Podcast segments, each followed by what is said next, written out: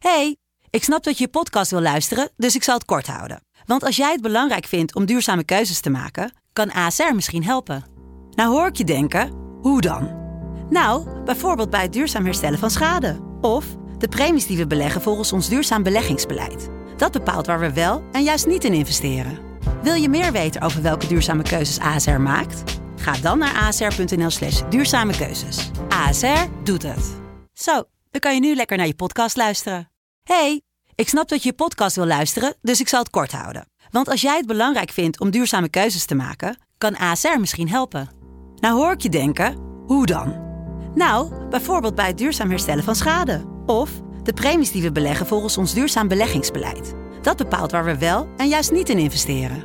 Wil je meer weten over welke duurzame keuzes ASR maakt? Ga dan naar asr.nl slash duurzame keuzes. ASR doet het. Zo, dan kan je nu lekker naar je podcast luisteren.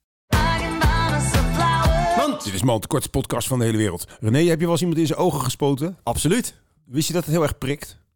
Ja, ik heb zelf, mezelf ook wel eens in mijn ogen gespoten. Wat? Nou, heb je nooit dat je gewoon een uur lang zit, eh, zit te juinen, zeg maar, en dat het dan gewoon, eh, nou ja, bijna tegen het plafond aanspuit? Nee, ik ben geen 16 meer, hè? Oh ja.